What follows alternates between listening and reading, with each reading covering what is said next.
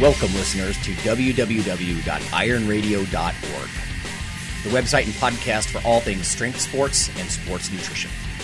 With your hosts, Lonnie Lowery. Remember, Phil is like a gnarled old oak tree held together with scar tissue and bone spurs. Rob Fortney.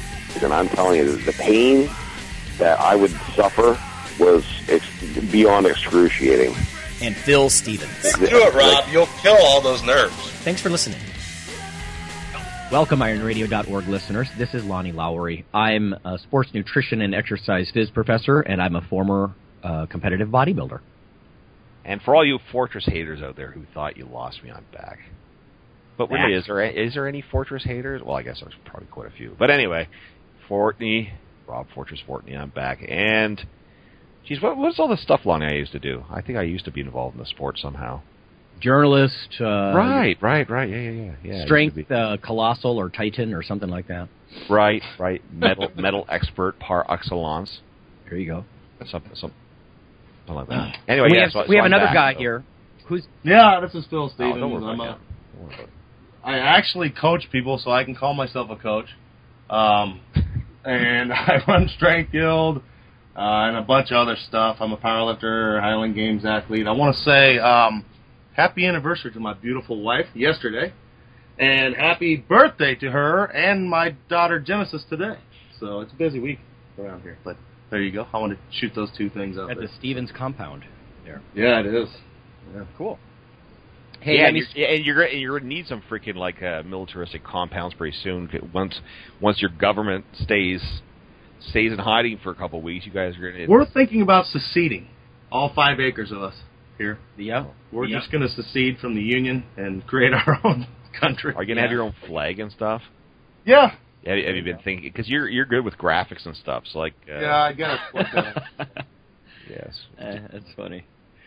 hey, don't laugh, Lonnie. You're probably gonna want to grab the clan and head over there soon yourself once shit Yeah. really hits the fan. Well, yeah. When things go south badly, you know, that's the plan. We've always had the plan, you know, get a couple of strong, smart people and start some kind of um, defensible compound. Let everybody else die and starve. Yeah, and and with Philly, you you have all that plus a squat rack. yeah. there you go. I mean, there's nothing wrong with that. I do have a basement full of uh, protein and creatine, so that'll keep us going too. Ah. right, that's like MREs, dry. Just rehydrate the food. He's going to be like, yeah, going across country with freaking back of his car full of like protein tubs.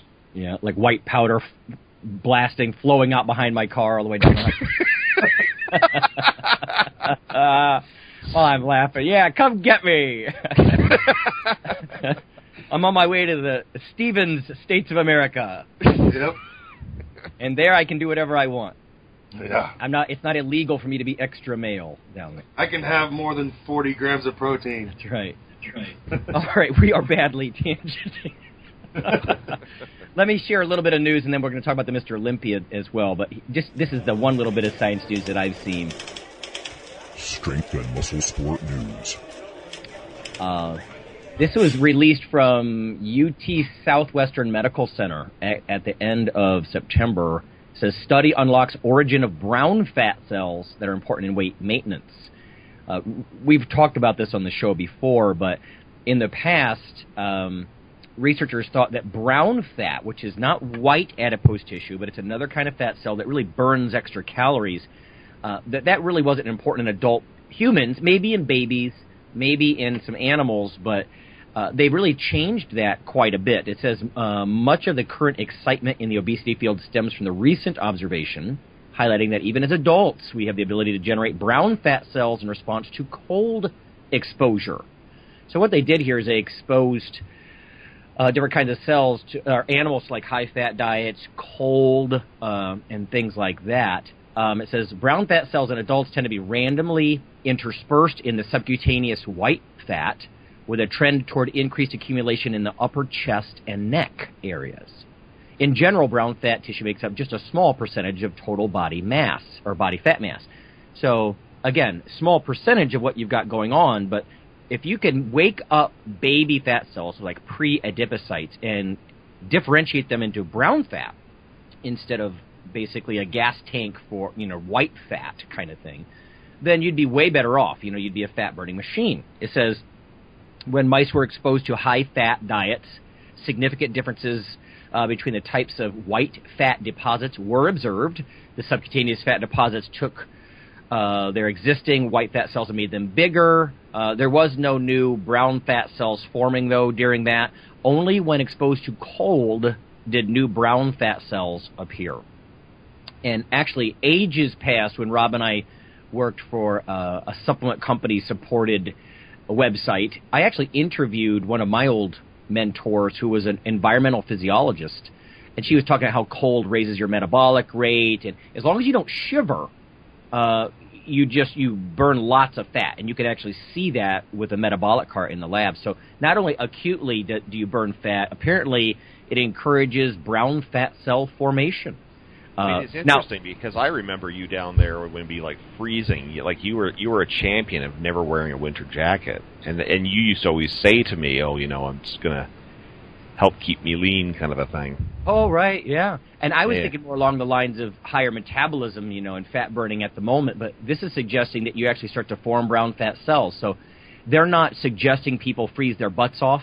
I mean, I've even toyed with the idea of I don't know, maybe swimming in cold water for your cardio as you get ready for a bodybuilding show would be more effective just because it's cold, you know, or uh, so they're not telling you how to do it, but it's neat that they're showing the the potency of cold weather.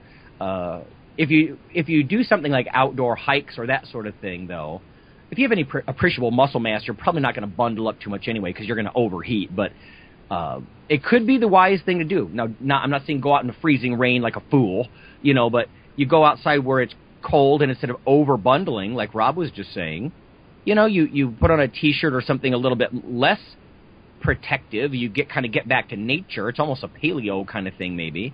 And um, yeah, you could actually encourage more fat cells, brown fat cells, to form. Think of the main character as a young man in the movie 300, hunting the wolf in the middle of winter. There you go. In a loincloth. Yeah, man. Maybe and he not he turned far. he turned out he turned out all right. Yeah. Yeah. Yeah. Anyway, so that's what I've got. all right. Well, good show. uh, tell us about the Mr. Olympia. focus. Oh my God, it's very exciting. I, y- you know, um, I, I'm sure a lot of our listeners are young enough not to be as enthralled by te- technology like I am, but you know, Lonnie certainly will remember. Remember back in the '80s and early '90s and stuff, where they had in, um, you know, the, the popular muscle magazines, the, uh, you know, the toll number, Lonnie, that you could get the instant results for the Mr. Olympia. Yeah, you'd have to pay big bucks to call. Yeah, it was Yeah, like to get the five ninety nine a freaking second or something like that to get the top ten results. Yeah. And, and and I remember me and my friend long before I even knew you, Lonnie. You know, we used to get so excited back in high school and stuff in the '80s. You know, we'd have that number ready and you know call and oh my god. Anyway, where I'm going with this is, you know, now you just find all these freaking links and you just watch the thing live on the net. And again, I know lots of our young listeners are going, "Duh," but it's it's still kind of cool to me. So I've done that for a few years that I haven't actually been there. So anyway, yeah. So I did watch. I didn't watch the whole thing because I couldn't. I was actually at work, but I watched when they were introduced uh, by Bob, um, of course, who was emceeing again. Um, um, Bob uh, Cicherillo, of course, who we've actually had on the show as a guest. Yeah. Um, so he was uh, emceeing again, and he I saw when they, he was introducing them, and they were coming out doing their little, uh, you know, whatever they call it, you know, sixty second uh, posing before they kind of got into the meat of it, and um, yeah, I mean, as a lot, most of you also probably know, four-time Mr. Olympia Jay Cutler actually made good on his promise to return, and he did return, and for his efforts, he got sixth. anyway, and by most accounts, he probably shouldn't have even gotten that. Anyway, um, Philip Heath, Phil Heath, um, I think he scored his third. I think it was his third Olympia title. Third. He- Yep. Yeah, um, Kai Greene, um, who's a kind of a been a buzz pro for the last several years. He took the runner-up position. Um, Dennis Wolf, who's been kind of again, uh, you know, champion kind of the European contingent thing. He came came in third. Um, Shawn Rhoden, fourth. Dexter Jackson, of course, who actually has won Mr. Olympia under his belt a few years ago. He was fifth. In 2008, I think. Yeah. Okay, yeah. Uh, Jay Cutler, again, four-time Mr. Olympia, returning, dropped down to sixth. Um, seventh was, uh, I never can say this guy's name, Roelly Winklaar. Um, eighth was the kind of the biggest buzz outside of Cutler returning, which was um, Mamdouh Els. I can never say his name, Elsby, but of course everybody calls him Big Ramy.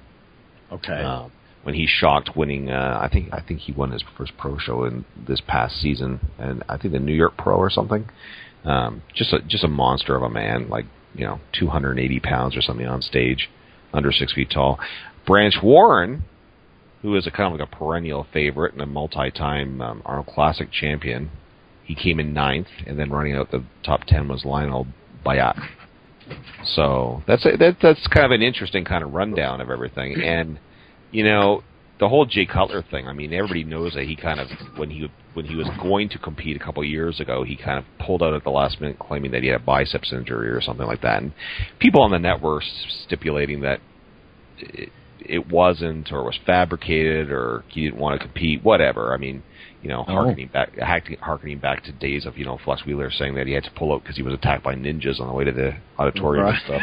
right. And, and yeah. of course, we got we always have to bring that up every once in a while because it's just classic. But anyway, Yeah, um, yeah. So Jay Cutler um, again did come back this time. He shrunk massively last year, and by all accounts, he probably didn't give him himself enough time. Um, certainly, his training, which has never been that impressive in the first place, um, all the training videos that he's been posting or and that have been posted the last few months have been anything but exciting. Um, you know, I, I think one of the biggest criticisms of Jay is that he's kind kind of boring in a lot of ways. Certainly, his training speaks to that. Um, he was not nearly as full or big. Um, his symmetry, and I use that word properly, and most people in bodybuilding use the word symmetry wrong, and we've talked about this too. Most people, when they talk about symmetry, actually mean proportion. Right. Um, but in the truest sense, Jay Cutler's symmetry was is off, um, just like Ronnie Coleman. And you know, you know, as far as like you know, his his right quad is definitely atrophied significantly, and it's certainly not the same di- you know dimensions as his left. Um, his arms, which were never really his particularly his strong point, look really bad. His chest has lost a lot of depth to it. Um, Whoa. his his back was very subpar. Um, of course, in a lot of Olympias are won, won or lost on the back, and Lonnie, you know that very well. Um, he had, you know, a lot of wrinkling in his skin of his low back. Um, he just didn't look. I mean, you know, like was was he conditioned? Yeah, but he's got a wide waist, and when he's not fully massive as he can be and has been, his wide waist obviously plays more to a negative impact on Right. his physique. So that certainly was like that. And when you see comparison shots between him and Big Ramy and stuff, I mean, it's just, you know, it, it's it's stunning. But I mean, you, you know, there's always criticisms about the placing in bodybuilding, and you really have to. I mean, and this goes dates back all the way to you know like 20, 30 years ago in the sport, the sport when guys like you know Franco Columbu was reclaiming his title and Arnold reclaiming the 80 Olympia, and I mean, there's been so many controversial Yes. decisions in bodybuilding. This this Mr. Olympia is certainly no different. I mean, certainly I'm not as emotionally invested in a lot of these modern guys as I used to because uh, as we've discussed, of course, you know, I mean, when you're you're young and fresh and stuff, you know, you kind of idolize these guys more. But the point being is I still do follow it and I'm telling you, some of these placings are just I don't really get it. Philip Heath, of course, has got these kind of ungodly arms, but you know, a big criticism is his width is just not there. And when you look at him in comparison, he doesn't have great width. Okay, true. Kai Greene, of course, lot a lot of muscle. Just can't seem to. He just I don't know. To me, he just doesn't never seems to have the wow factor on stage. He looks wow in the gym, but he mm-hmm. just doesn't seem to be able to come in and I don't know. There's something missing there. Dennis Wolf, you know, the guy. A criticism for for him that I, I do agree with is that he's um, consistent in his conditioning, but he doesn't seem to ever improve. Um, his calves have been kind of um, made fun of in the past and so forth, and they're lack of shape and so forth. Okay, but he just doesn't seem to um, improve at all. He's I think his you know he looks bad in certain in certain poses where he looks phenomenal in other poses. But I guess you could say that about a lot of bodybuilders. Dexter Jackson, again, just like uh, Dennis Wolf, guy never changes. He always looks great. He's always in shape. Never gets smaller. Never gets bigger. like not, nothing changes at all. You know what I mean? Um, Jay Cutler, we've discussed that already. I think you know. It, it, there's a con- I think it's a lot of reasons why he's just fallen. I think obviously age has to do with it. Um, you know, he's in his 40 or in his 40, whatever, he's 40. I wondered about that. Yeah. Um, but but you know, but maybe that can play out in some things. But you know what? When you think about it, Ronnie Coleman was kind of hitting his pot um, you know, his peak when he was, you know, a year or two older than freaking Jay is now. Well, you so, know, Rob, that, this comes back to what we've said before. It, it depends on whether you're 40 and you've been doing this for 20 years, you've been on heavy back-to-back cycles in GH and you've got the belly and all that, versus when you're a little fresher, uh, or you know, you're newer to the really pro-level amounts of pharmaceuticals. And you know I what I mean? Because I mean, look at people like Chris Dickerson who won at 42 or 43 or like you said, Ronnie Coleman. Um, so it, I think it's almost time spent at the professional level of pharmaceutical use more than it is years by themselves. Well, and I don't think you know. I think part of the reason he shrunk so much a year, year and a half ago, or whatever, is is I think he was.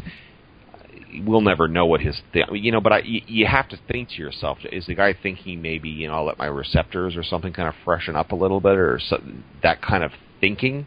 Yeah. Um, but the problem is, is like I said, a lot of people are saying it, and I agree with this as well.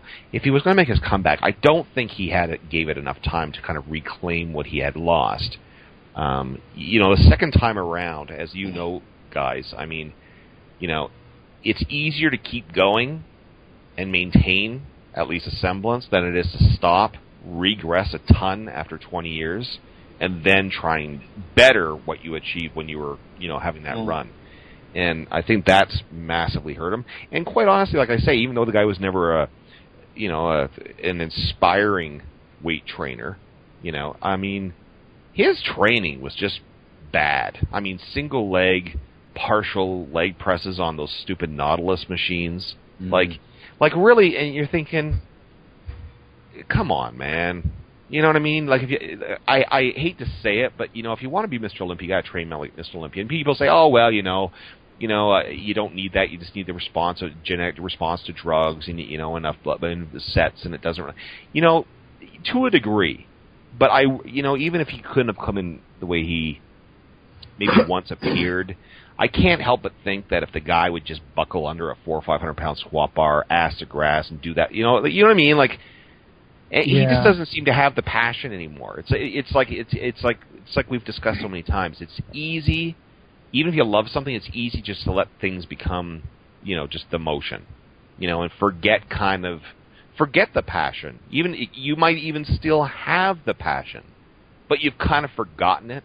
You know, you've kind of lost focus of the. It's interesting know, what you're saying, Rob, about inspirational trainers because even some of the smaller guys in the past, I thought were cool to watch or look at photos of them in the gym. Guys like Dickerson or or Frank Zane or some of those guys um, or God, for, look at Ronnie Coleman. I mean, ridiculous numbers, redonkulous weights that he would use, and they were fun to watch. You know, and I'm not yeah, sure. There's like, something about the charisma or the passion, like you're saying, uh, and I don't know. And you're right. It was. It's a good observation you said. Maybe because we're older, we're less enamored. You know, we're less starstruck by the current group, uh, whereas in the past, in the 80s or early 90s, maybe we were. But or look at Dorian. I mean, I don't know. Uh, if you watch the training videos side by side, I I would guess the the guys now don't seem quite as exciting. Um, I mean, I've seen some videos of Phil Heath, and they may not be representative, but he's doing like partials, like third rep range of motion, you know, for his arms. His arms are so big they're almost stupid. I mean, literally, I put a picture up on the Iron on the uh, Iron Radio Facebook page a couple of months ago because I'm like, that's not photoshopped. You know, it they're so massive. I, I don't even know. I don't even know what to think about them. But Yeah. when I watched him do those curls, I'm like, is that all it takes? Is a little bit of tension in the mid range? Um, Now you're, I'm you sorry, know. you're, you're talking about Heath. Phil Heath's arms, yeah, Phil Heath. Yeah, I mean, training you know, he's again. I mean, he's just there's no balance. His arms are so big. I mean, he's got a great physique, but it almost is like his arms are, you know, like five years in front of the rest of his himself. Now, you know, Kai Greene talking about training. I've seen some training videos where he he gives her a little bit, you know, and he he can press a lot of weight and stuff like that. So, you know, hats off to that. Um, he is massive, really Right. massive. and you know, some guy who actually does train, seemingly with a lot of heart and blood, sweat, and tears. And he actually trains in Ronnie Coleman's old haunt down in Arlington, Texas. Of course, is Branch Warren, Yeah. who d- dropped to ninth this year.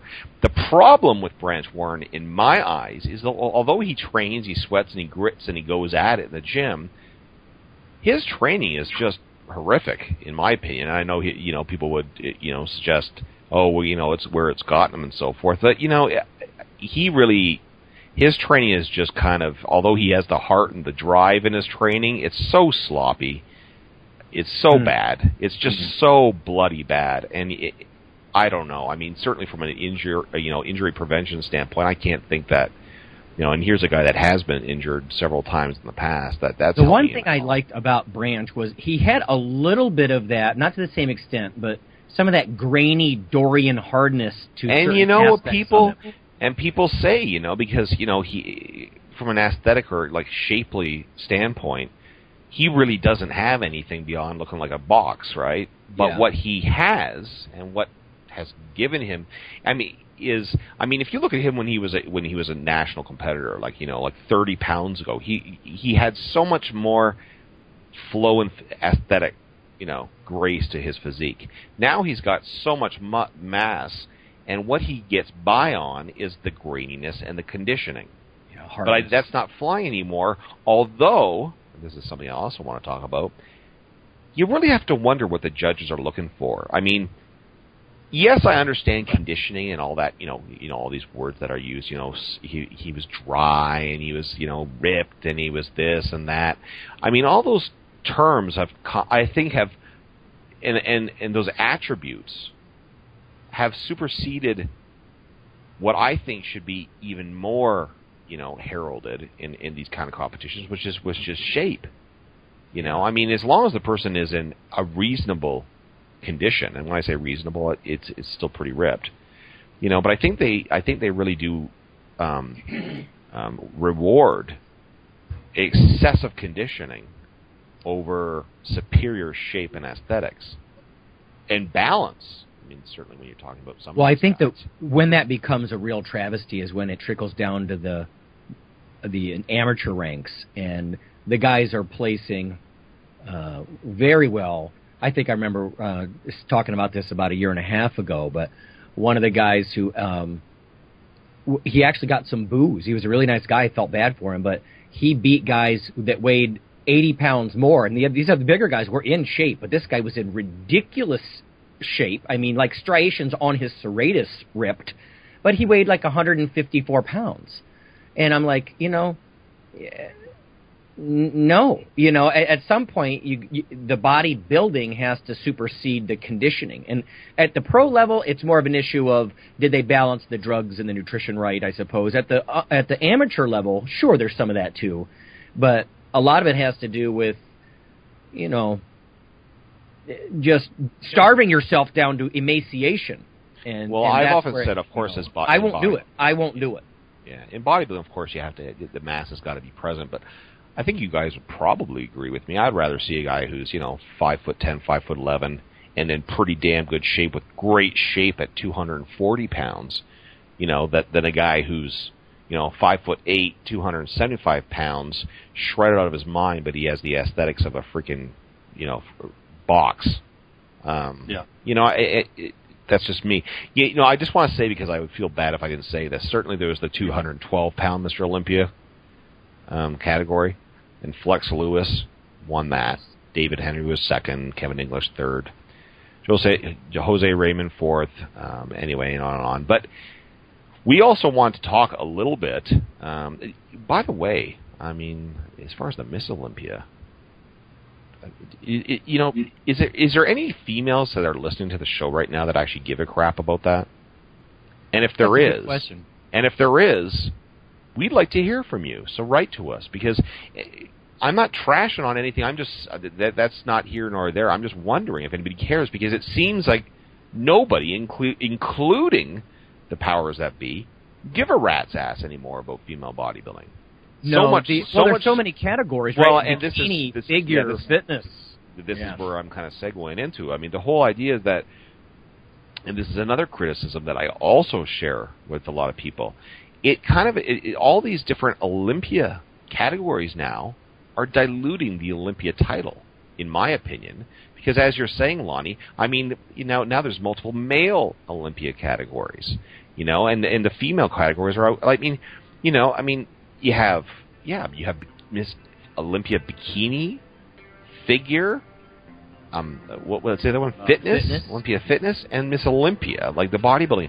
And you look at a lot of these women, and what the hell are they judging these women on? How can you how can you separate physique? You know, You know what, Rob? That's a good point, and I want to touch on this. Let's go to break real quick. When we come back, we'll continue some of the Olympia discussion. How about that?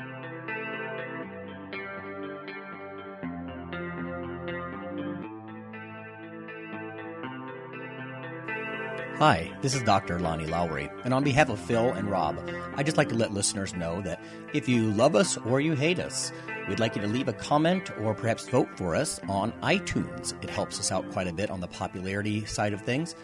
Uh, you can also follow uh, Dr. Lowery, me, on Twitter. Uh, it's Lawnman7 on Twitter if you want to do that. We also have a Facebook page, the Iron Radio uh, listeners page. So uh, whether it's leaving a comment or voting for us or following us on Twitter or Facebook, uh, that would be fantastic. Also, uh, occasionally Rob or myself will write an article for another website, and Phil will as well. So, lots of ways to um, interact, uh, follow us in other media, and vote for us and uh, keep things going strong on Iron Radio. Thanks.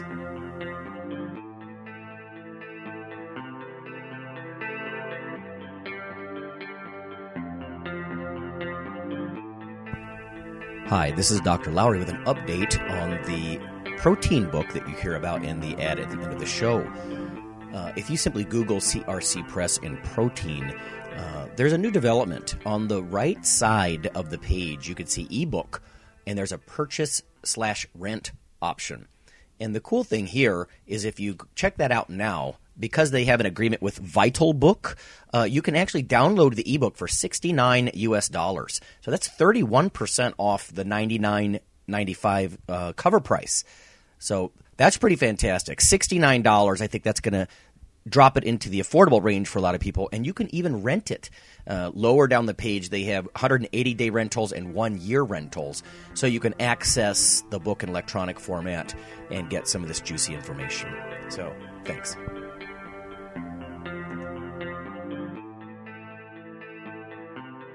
Like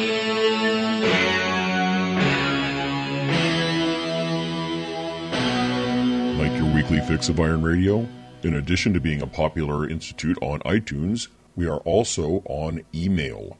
Simply go to www.ironradio.org and sign up for the voluntary email. You'll get a once per week email, no more. That's little more than the show notes and a link to the audio. So go for it.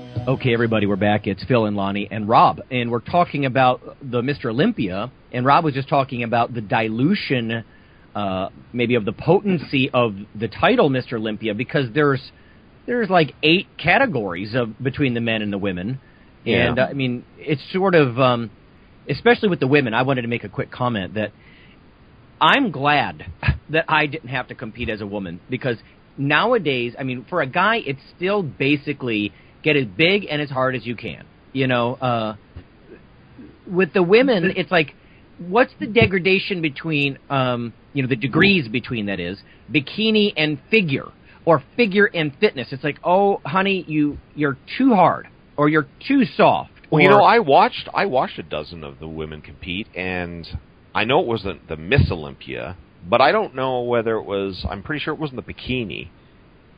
I, and I'm only saying that because of what they were wearing.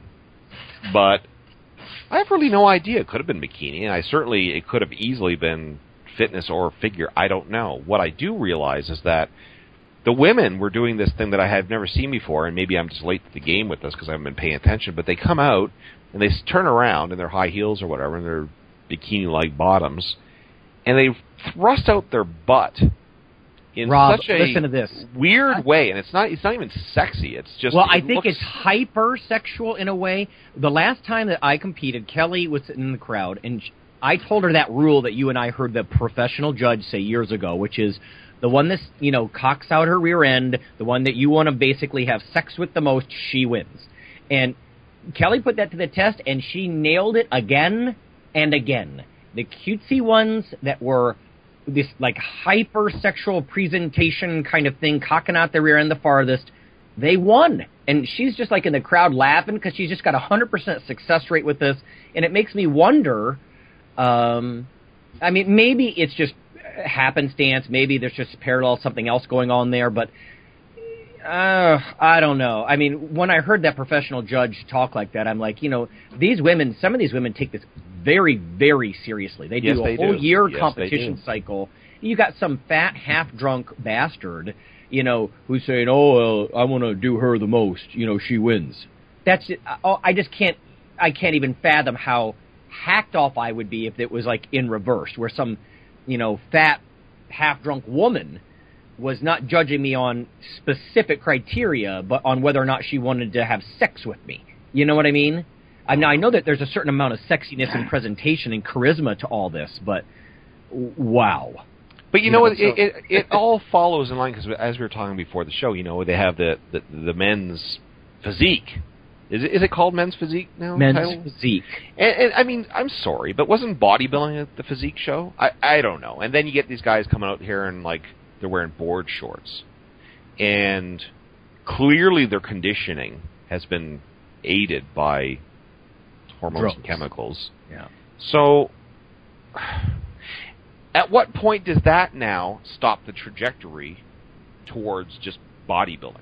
Well, let me let me read you something from MrOlympia.com. It says, "For athletes who preferred a more streamlined look, classic look, men's physique was the perfect platform to fulfill their competitive dreams. And thanks to the overwhelming number of both competitors and supportives or supporters at each successive contest, men's physique has made it all the way to the Olympia stage." So that's their reasoning for it. Uh, Well, you look at them, and it looks like all their training, well, 90% of it, is frickin' delts, arms, and pecs. yeah, From there down, they're just lean. yeah. Well, You know, under, under the nipple, they're just lean. they were mocked. I, and I talked about this a couple of years ago, but when I was competing, some of the judges, like the big guys, you could tell that they're they're heavyweight powerlifters or bodybuilder guys. They were sort of mocking these guys, like you know, where's the men's fitness bunnies, you know, and that kind of stuff. And I'm like, oh damn. Now, maybe I'm a hypocrite because I was just saying that the women in bikini or figure, they train their asses off and they diet hard and all that sort of thing. So maybe it's the same thing with with the men, but I, all I can say is it's not for me. I mean, covering up your legs, you know, I mean, you got shorts on down to your knees, you know, and um and I like Rob said, I- if that's yeah. what's popular, if that's what people keep pouring out for to support, that makes me a little sad. I I, I, but to see, I don't think so. I don't. I think they're trying to be everything to everybody so they can maximize the bodies and the seats. I really do. Like, like you know what I mean? Like if you, you- Yeah. you- and if you if you call everybody from the huge pool that you can, even if it's really mismatched from from division to division, you know, you just put people in the seats. And I, I but I don't think like I say, where's you, you now? Now this men's physique thing is in the same category as where women's bodybuilding was 15 years ago, which is how do you? Where's the cutoff? How lean and conditioned is too lean and conditioned? How heavy is too heavy? No, Rob, you're right. I kept thinking that was almost a female only problem. No, but but you're that's what I'm right. The men's physique, they would have to have. They couldn't go for maximum Branch Warren graininess. Now, I'm not, I'm not talking size. but they would almost have to have a certain um, perky, sexy, marketable quality, right? And they couldn't be scary and brutal and the kind of well, things. No, that and I mean the women look 15, 20 years ago. Remember, there was that whole hoopla where the IFBB was actually trying to have meetings with the competitors to outline what they were looking for, and a lot of the women at the time were having to downsize and soften up, and the women were complaining because at the time I was actually at Missile, you know, at MuscleMag and so forth, and I was having these women even talk to me about it, saying it's so subjective to have a judge say, you know, soften up your look a little bit and don't be as massive. Well, that's all well and good, but but when they keep when they keep rewarding the women that are the most conditioned and the biggest, Yeah. you know, it, it and even if they weren't, what is softening up too much, and what is you know losing enough size? It just it's it's like it's like for these people that are training hard, it's like throwing a dart blindfolded at a wall and you don't even know the dartboard's on that wall or not. Like you have no idea what you you know what they're saying, but it doesn't really define anything. This comes back, Rob. What it does when you're talking about diluting the sort of the the title, you know, of Mr. Olympia and that sort of thing.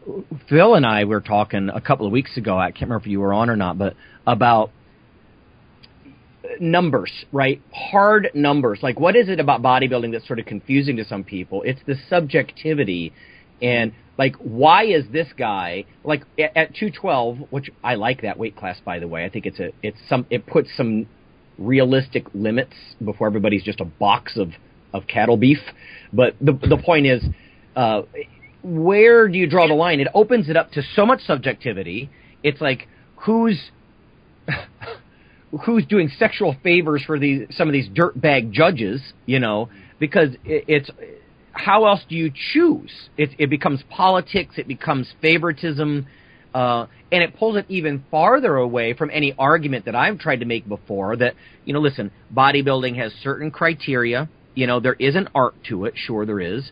Um, but just like there are other subjective sports like ice skating or diving or whatever, um, but what they're doing with it, like you're saying, I don't think it just dilutes the, the power of the Mr. Olympia title itself but it makes it increasingly subjective and you know again in these gradations um, that just almost leaves it up for grabs it makes it Yep. even less of a sport like who like who cares to celebrate you know past Mr. Olympias like a Frank Zane when a Frank Zane at his best would come in 15th in the physique division now. Like you know and I'm not that's not trashing on Frank Zane at all.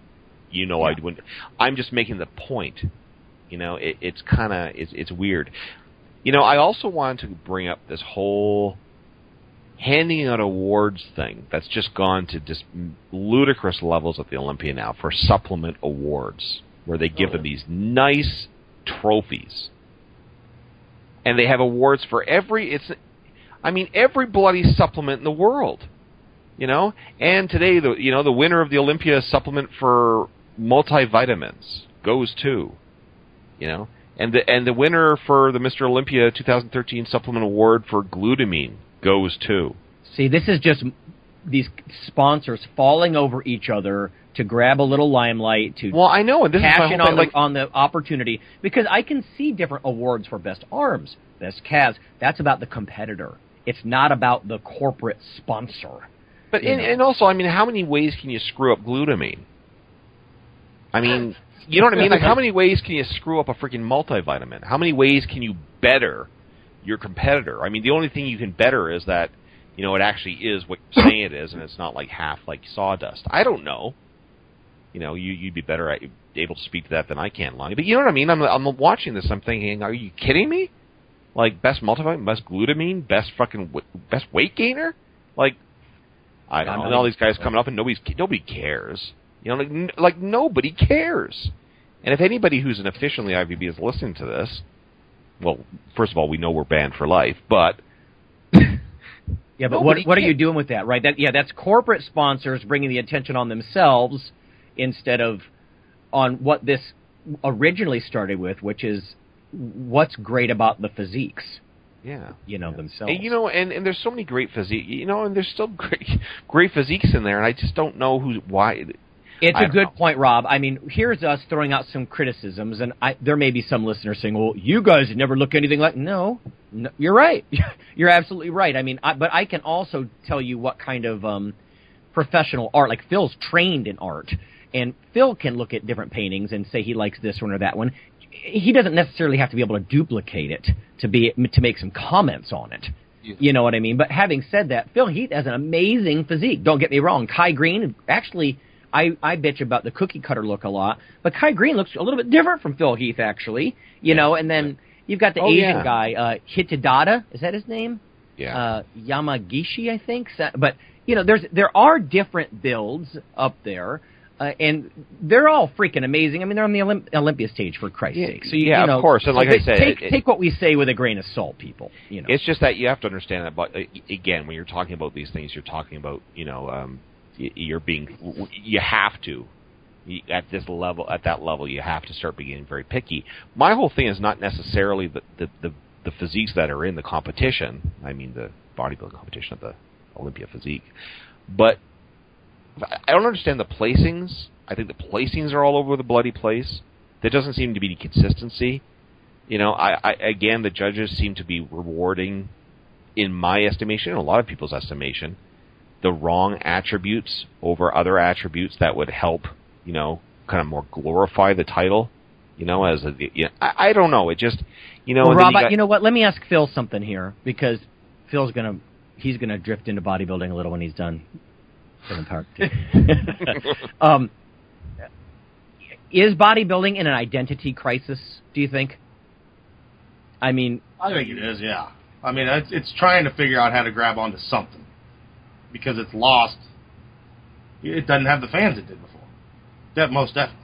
Um, you don't see a lot of people talking about bodybuilding at all anymore. I mean, aside from the, you know, the occasional forum or, or whatnot, but that's small. I mean, you even go on to, you know, bigger supplement company forums, and how many people are really talking about the Olympia people?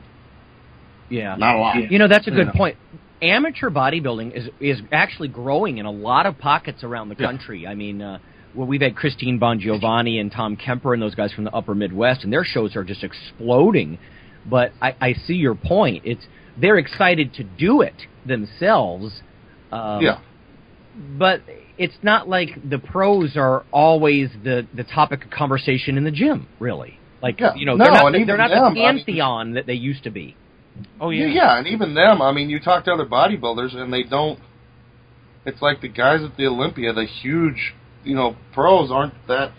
It's the, not a topic of conversation a lot. Yeah, I go to a gym where there's a You lot know? of guys that do. I mean, whether or not they, you know, would consider it to be so. You know, everybody seems every everybody does. You know, the now traditional split body part bodybuilding type training if they lift weights. You know, even Yeah. girls who have no idea, you know, who Jay Cutler is. That you know, I'm doing back and biceps. Like it's just become so you know, j- j- just so obvious that that's what people do now when they go in the gym and they lift weights. They think in terms of chest and triceps and body, and that's a bodybuilding, you know, kind of construct. And I go in my gym, which is I'm not saying it's a bodybuilding gym, but there's a ton load of people who there who train like bodybuilders. They had no idea it was the Mr. Olympia. Whereas Yeah. back in our day, you know, I don't even care if you were a power lifter and you because I actually trained back in the day in the 80s in a gym in Gold's gym in Toronto, and half the gym was power lifters and not even Yeah. bodybuilders. And he, and my training partner was a power lifter back there, not a bodybuilder. And all those guys damn well knew it was the Mr. Olympia, and A they buzz. gave and they gave a crap. You know, the power lifters wanted to know if Lee Haney won again. Yeah. Yeah. You know, they wanted to know. They wanted to buy the new, um, whatever Rich Gaspari training video. You know, because they knew they'd watch to see the guy squatting six hundred pounds. Yeah. You know. you know they- what? so- I wonder if somehow the escalation. And I've mentioned this before. I I see so many um, parallels with like military escalation. Uh, You know, you get, and I think we're in the atomic age, to use the analogy with bodybuilding, where this quest for size, in a lot of ways, is over. You can be so big that it's stupid, and I don't just I don't mean that in a good way. I mean you're so big, you know, at, at the 280 pound to 300 pound in shape range. you've separated yourself so far from the amateur ranks that Yeah. you're not even a motivator anymore. Uh, Frank Yeah. Zane, even Arnold, radically different physiques. Uh, Franco, uh, Chris Dickerson, uh, you know that sort of thing. It's almost maybe within reach. I mean, maybe you'd have to decide to get serious with your training and you know engage the pharmaceuticals, do whatever it takes to you know to do that. But at least it seemed like they were real, kind of. Yeah. And I think the current lineup, I don't know if it's like you said, Rob. Maybe it is just that the glow is not there, partly because we're older. I mean, not to blow your horn, Rob, but uh, you and I, or mine, we've been backstage at a lot of Mr. Olympias in the press pits, talking to these guys in their hotel rooms and that sort of stuff. And after a while, a little bit of the glow wears off. Uh, I'm not saying we're buddies with the new crop. We're not. But you know what I mean. The escalation has gotten so far. Maybe it's it's just not even um, Well, I think as it's also, much of a, of a of a motivator. No, yeah, I agree. But and I think the split of these classes is kind of their reach to do it. But I see it just like what happened in powerlifting. It seems like a good idea to, idea to them because they're going to get more asses in the seat. They're going to get me more people going in the time being. But they're going to turn turn each each category into a joke, pretty much. You know what? I'm glad. It's gonna be just like having, you know, you go enter a powerlifting meet, you got some guy that enters in the Submasters 35, 30 to 35 with blonde hair, police fire division. Yeah, sing, si- single Yeah. single ply, but only yeah. Yeah. I, I mean, and I'm glad you bring this up because I I feel you know I I kind of sit right in the the middle of both sports because I love both so much. You know, which is why I call myself a power bodybuilder, right? Um, it you know I I- I can tell you that most of these forums, if they're not powerlifting centric forums, powerlifting is is laughed at now by people who are I mean and it's laughed at in the way that powerlifters used to laugh at bodybuilding. You know, because of all these categories and guys, you know, having, you know, the three inch range of motion bench presses with, you know, like, you know, titanium steel shirts and I mean it's just it's it's gotten I don't know, the whole thing to me is pissing me off. And I'll and it, going back to what you're saying about drugs and guys being 280 pounds, I think a lot of this stuff is damaging to it as it trickles down into like just kind of like community gyms where guys are interested in putting on muscle. Because in my gym, which I've in pa- on past episodes have said has have said is just full of drugs. There's guys in there who are like 22, 23 years old, and I talk to them all the time. I just talked to a guy three, four days ago. He has no aspirations to lift in a competition, to pose on a stage. He doesn't have any aspirations to to make a college football team. And this guy was telling me what he was on. He was on tour, and, and I, you know, and he was telling me all this stuff, he was on equipoise and trenbolone and sustanon, and and, I, and in my head when he was telling me all this stuff, I'm thinking, Jesus, this guy's two or three grams in already. Yeah. Wow. I mean, Yeah. two or three. You, you and me, Lonnie, ten, fi- ten years ago, used to laugh, not laugh, but we used to marvel. You know, I remember you used to even say, you used to even use the phrase, "He's gramming it." Remember? Yeah. Well, I was just going to say, I would tell people when I heard that sort of thing, I'd be like, two grams. I said, you measure testosterone in milligrams. You measure protein in grams. Yeah, and these guys, I You mean, know? these these no, you know, know nothings who are no not going anywhere, not necessarily even because they couldn't, but just because they have no aspirations to ever do it. They never thought about it. They just want to be big and look good in a shirt in Now, a bar. Rob- These dudes are gramming it. That's what Rick Collins, if, if people remember, you can go back and look at that show. You don't have to remember actually. He was talking about the, when we had uh, Rick, the lawyer, on. Uh, really interesting guy, and he talks about anabolics, and he was saying that that's what most, uh, you know, black market anabolics are used for. It's not people with competitive aspirations; it's purely recreational.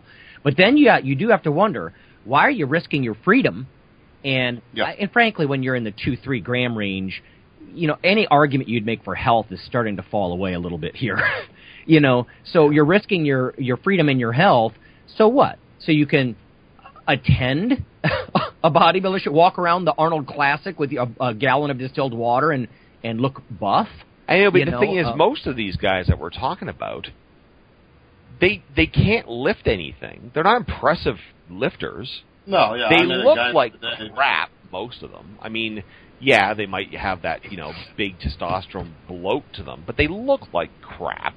They can't lift anything. You know, I- it's it's like I I just don't know where these guys are going with all this shit. Like, it's just, What were you going to say, Phil? Oh no, I just gonna, I met a guy the other day that was uh we were talking about here at the gym. He's he's juiced to the gills. He's a 30 year old grown 200 plus pound man that's you know on all kinds of gas and cannot lift deadlift 405 pounds. Yeah. And it's like, what are you doing? You know why? You know. Yeah. Yeah. Yeah, they're- they know, don't look good. They're not strong. Yeah. They're risking their freedom. They're risking their health. They're they're they're they're killing their bank account. You know, Yeah. I, I don't know, You know, man. I let, just let me back up it. a minute though. Are they all trying to look like Well, I. I, I tend to be a little bit more libertarian with some of these things too, and I don't want. I know we're going to run out of time here, but I mean, I think people should be able to smoke cigarettes if they frickin' want.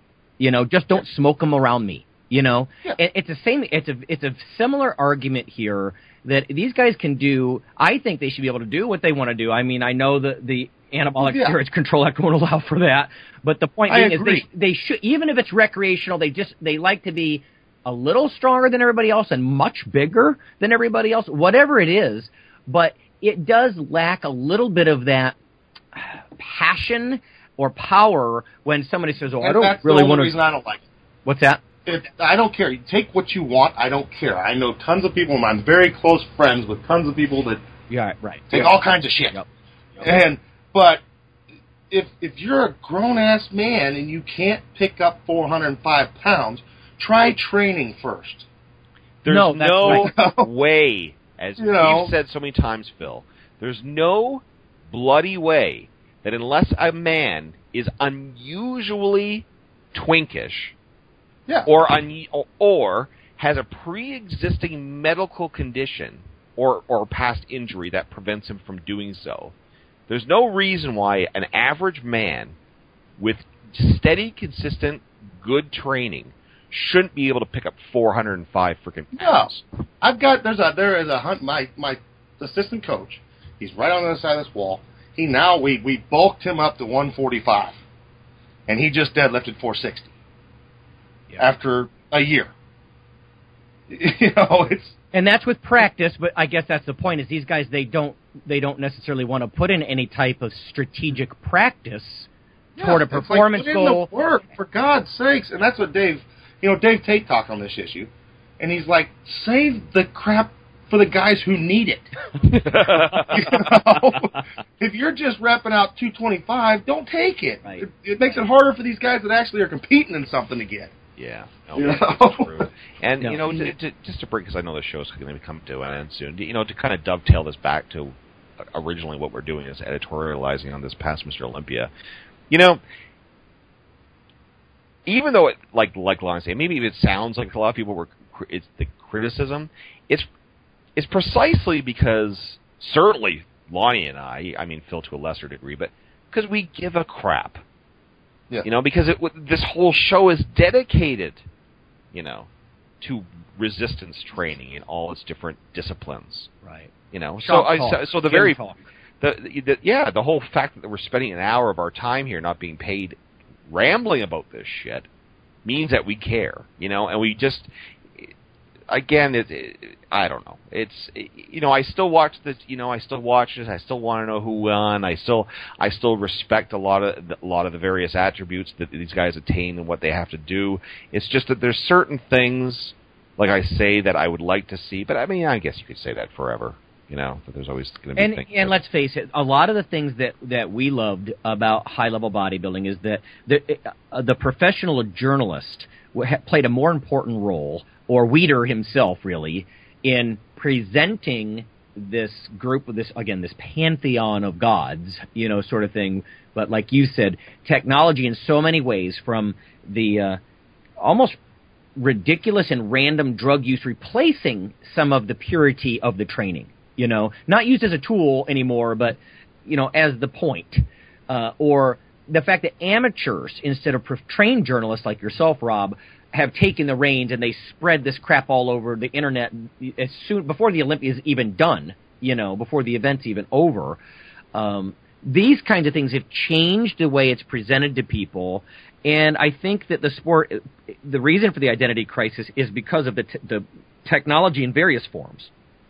Communication Well- technology, drug technology, a lot of this stuff is creating this identity crisis because before it was, you know, bodybuilding at this level, even at a sort of a, a regional or national level below the the pros, it was almost a secret brotherhood. You know, people didn't automatically right. they couldn't name what drugs the different guys were on. They just well, the thing thought is, they though, were amazing. You know, we could bodybuilding could use this age of technology for them. Sit down, define what you're looking for, and take a freaking computer program and have it make it. You know, make an actual picture. This is what we're the, a new Vitruvius man. Here is the standard. Yeah, and you know what, Phil? That's a that's a The great idea. yeah. And and that's a great idea. But not only going that far, but going further by actually rewarding that. Yeah. So it, it, it you know so so it, it's back you know the, the results in these competitions is backing up what you're saying. Yeah. You know, don't say this is what we want and then give it to the guy who's most conditioned but has no calves and he has zero That's right, shape Rob. They and could they could quantify this. Like, here are the measurements, and if you can't meet these measurements, maybe thirty percent of the total score is about leanness. You know, Yeah. um, and condition, and you could Well, measure that too. I mean, you you, know, could some- add numbers. to And who can get the closest to this, and then sure, add in a stage presence. You know, you got to add that in. You know, There you somebody, go. somebody said You know. something great on the uh, Posing se- routine, you Several days. It's almost like they've gotten to the point where they're not looking for the best body; they're looking for the body with the least amount of flaws. And that's the wrong way of looking at it. Like people talk about calves. Well, he doesn't have calves. Well, who gives a shit about calves? People say. Well, when you're at that level on a Mr. Olympia stage, I'm sorry, but you should give a crap about calves. You should give a crap about everything. You're looking for the best physique, you know, the best body. I- I- you know, I don't know. It just and like I say, I mean, yes, of course, not everybody, you know, even a Mr. Olympia winner is going to have every body part, the best body part over every other guy. We know that. But if you look at a guy like Lee Haney, and I think Lee Haney is a perfect example for what I'm saying here. The guy individually for di- different individual body parts. Lots of people used to always say, you know, you know all the parts of his body. He he definitely has parts that are aren't as wow as other guys in the Mr. Olympia. You know, his quads weren't like Platz's, you know, and his calves weren't like you, you know what I'm saying. But when you looked at the totality of him, it worked, you know, and he had overall the best physique on the stage on that day. Yeah, I don't see that anymore. I see them rewarding, you know, like I say, just excessive size and conditioning.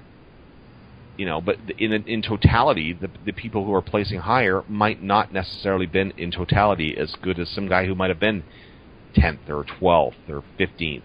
You know, Rob, I like what Phil said about stage presence. I mean, that could include the posing routine. Because let's face it, the more charismatic, if you could somehow award, like someone like Platz, I loved that guy's build because of its imperfections. You know, I mean, Right, right, y- right. you- yeah. It's all relative. One, your legs can only stand out that much if other things are a little bit different. Now, don't get me wrong. I think people underestimated his upper body. It was freaking nutty.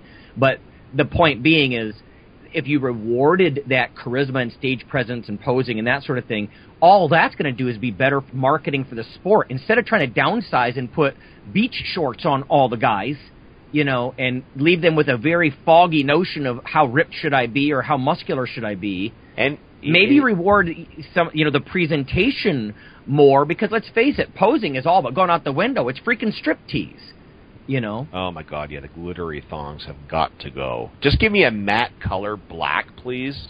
yep You know that Yep. doesn't it, that isn't like a freaking uh, you know penis pouch, and I'll be happy. You know what I mean? Because I understand the need to be wearing uh, you know something skimpy like that, but at the same time, there are heterosexual men that that want to show it. We Yep. we don't want to think we're sitting in Chippendales. well look at the way like go to youtube listeners and look at zane in the mr olympias. He walked out. It was very olympics like it was very athletic. It was there was a decorum. There was respect. And now I think people they think bodybuilding is cheesier than ever because in some ways when you guys got you know they're gyrating around and moonwalking and and swinging their package and their little banana smuggler at you you know wh- how can you take that seriously No, I know, and, I, and, and these are the things that kind of you know, and then people will say, well, that's because you know a lot of powers that be that drive the sport, you know, are maybe gay men or whatever. But, I mean, but who who knows? All I know is, yeah, I I I, I say this because I care. You know, we we say yeah. this because we care. You know, well, I love bodybuilding. I wouldn't have devoted most of my life. The reason I got I took the degrees that I did and I got into what I did was because uh, largely of bodybuilding. You know, and there's a lot of good. It's one of those sports that you can do almost indefinitely. You might modify what you do as you age, but you can always pursue larger muscles and more leanness and shape and proportion in this ideal. It's a pursuit of perfection, even if you're not going to reach it, or even if you're past your prime. And you know, I don't know. Maybe this new mo- movie, what is it, Generation Iron or whatever? Yes. Uh, will bring bring a little taste of that back. I haven't yet to see it. We'll probably talk about it later this. And fall. it is from the same. Isn't the same producer that did the original Pumping Iron? I believe it's. Produced. Oh. If I'm wrong about that, I apologize. but it certainly is. Um, yeah, there's definitely a, definitely a direct lineage from the original Pumping Iron. So, and it just premiered a week or two ago. So, um, Generation Iron. So if anybody hasn't seen it, and like I said, I haven't seen it. We haven't seen it. So and we haven't done a contest in ages. Maybe we'll review it and we'll find some random people, uh, give them something to do on our Facebook page, and I'll I'll buy it and we'll send out some copies to people. I mean, if it is in fact good, if it represents the sport, you know, and then we maybe we should promote it.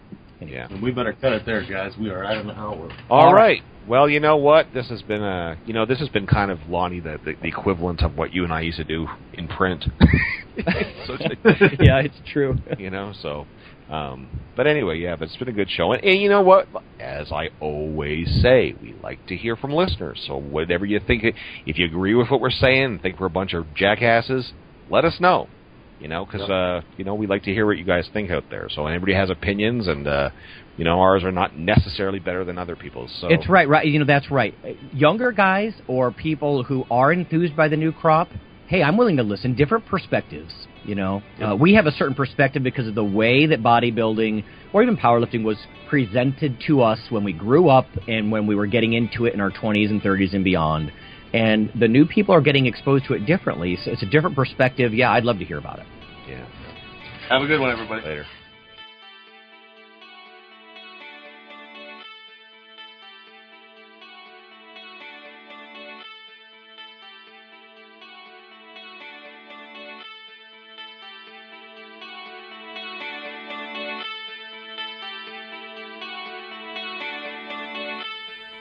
Iron Radio is accepting donations.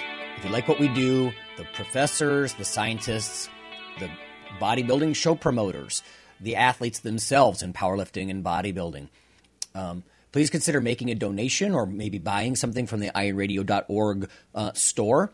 Uh, we also are accepting supporting members. So for $4 a month, which is frankly less than the bank sneaks out of your account in fees, you can step up and support a form of sort of public radio for the bodybuilding and powerlifting and strength community. Hey, IronRadio.org listeners, this is Lonnie Lowery, and I'm just bringing you a sneak peek only for Iron Radio listeners at this point. If you Google CRC Press, Lowery, L O W E R Y, and protein, you can be some of the first people on the planet to see this book. It's specifically for strength athletes everything on the safety of high protein diets, the efficacy, the dosing, the types, practical applications, and case studies. This is a textbook. It's not what I would call an industry book. This is not pseudoscience. This is the state of the art science. And if someone wants to critique you on your extra protein intake, this will be something you can hold up and say, this is what the liter- literature says about stressed kidneys or bone loss or gout or dehydration or increased muscle mass over time or leanness or what types are best. This is the ultimate source in one place. Little disclosure here I do make a single digit percentage of royalties on this book. It's such a low amount, however. Obviously, I haven't done it for that purpose. I did it because, like you, I want to have something I can hold up in one place that's modern literature instead of what a, perhaps a health educator might tell you about the benefits and the potential concerns, if there are any, on ample protein diets specific to a population like ours. Thank you. The Iron Radio Podcast and all of the audio on ironradio.org is for informational purposes only. If you're interested in starting a diet or exercise program, it's important to check with your physician. Also seek the help of registered dietitians, athletic trainers, and qualified exercise physiologists in order to make the progress that you need.